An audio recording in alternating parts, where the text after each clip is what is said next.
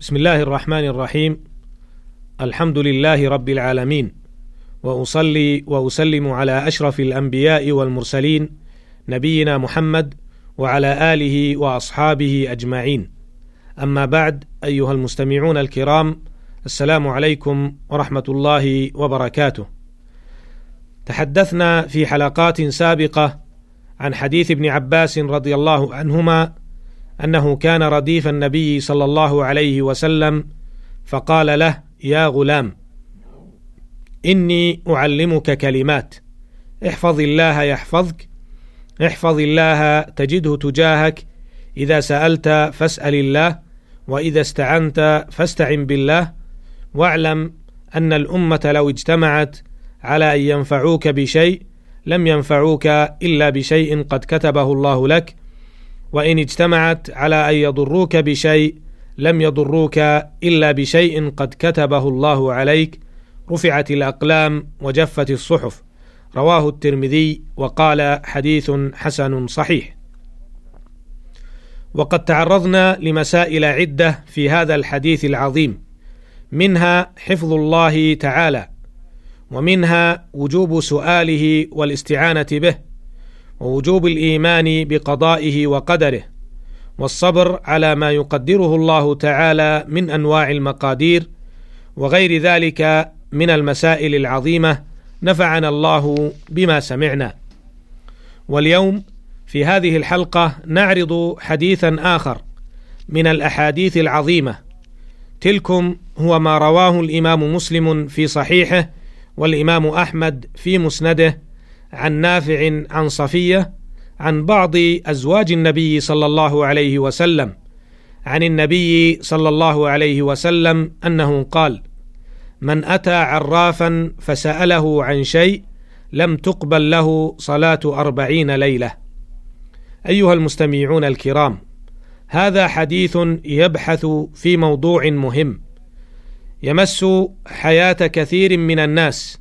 ممن ابتلاهم الله سبحانه وتعالى بملاحقة الكهان والعرافين والمشعوذين لمعرفة مستقبل حياتهم كما يزعمون أو لشفاء أمراضهم والتداوي عندهم أو حل مشكلاتهم وما يعترضهم من العقبات. لهذا كله سنقف مع هذا الحديث في مسائله الآتية. المسألة الأولى ورد هذا الحديث بهذه الرواية بألفاظه السابقة وقد جاء أيضا بروايات وألفاظ أخرى أعرض بعضا منها.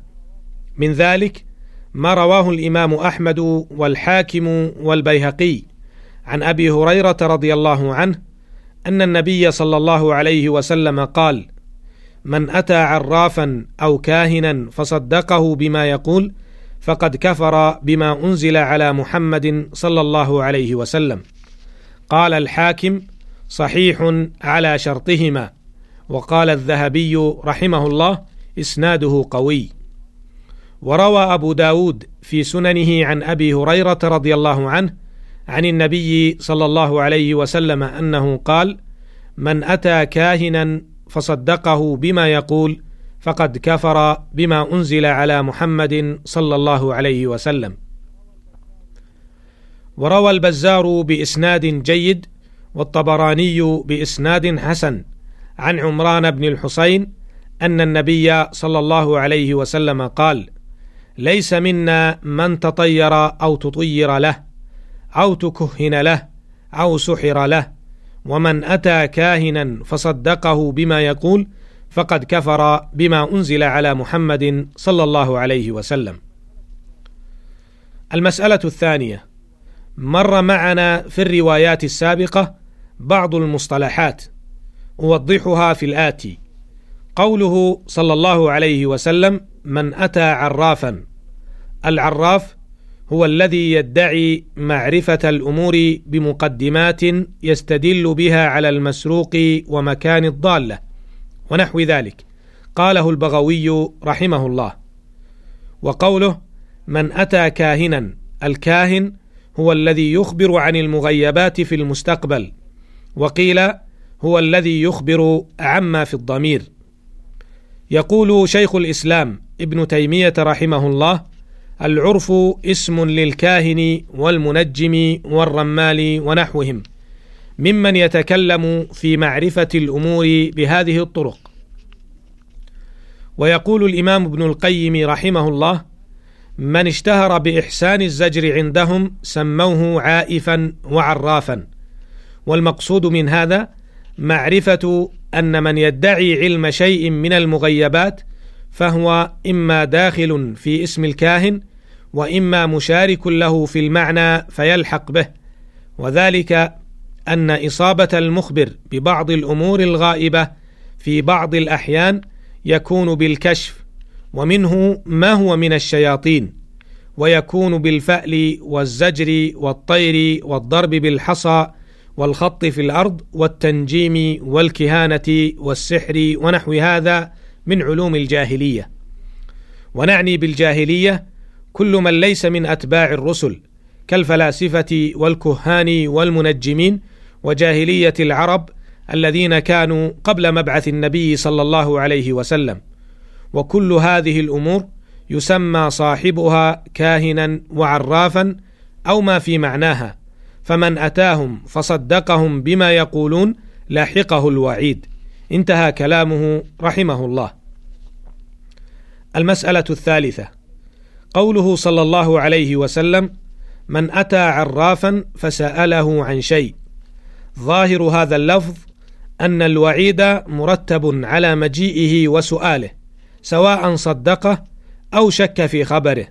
فمن ذهب إلى عراف ولو لم يصدقه فيدخل في الوعيد الشديد لأن مجرد الإتيان إليهم منهي عنه. روى مسلم من حديث معاوية بن الحكم السلمي أنه قال قلت يا رسول الله إن منا رجالا يأتون الكهان قال فلا تأتهم. ولأنه إذا شك في خبره فقد شك أنه لا يعلم الغيب وذلك موجب للوعيد بل يجب عليه أن يقطع ويعتقد أنه لا يعلم الغيب إلا الله جل وعلا.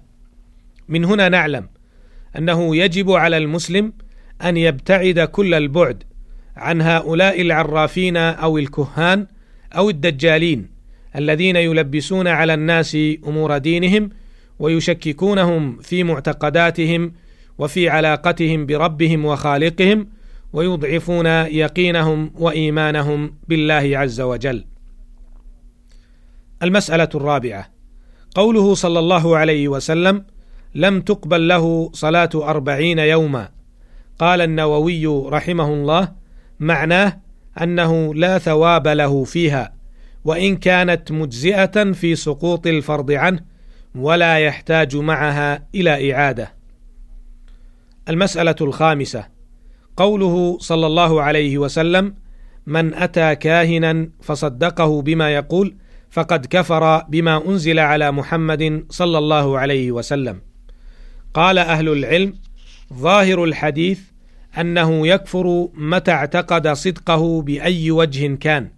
لاعتقاده أنه يعلم الغيب وسواء كان ذلك من قبل الشياطين أو من قبل الإلهام لا سيما وغالب الكهان في وقت النبوة إنما كانوا يأخذون عن الشياطين.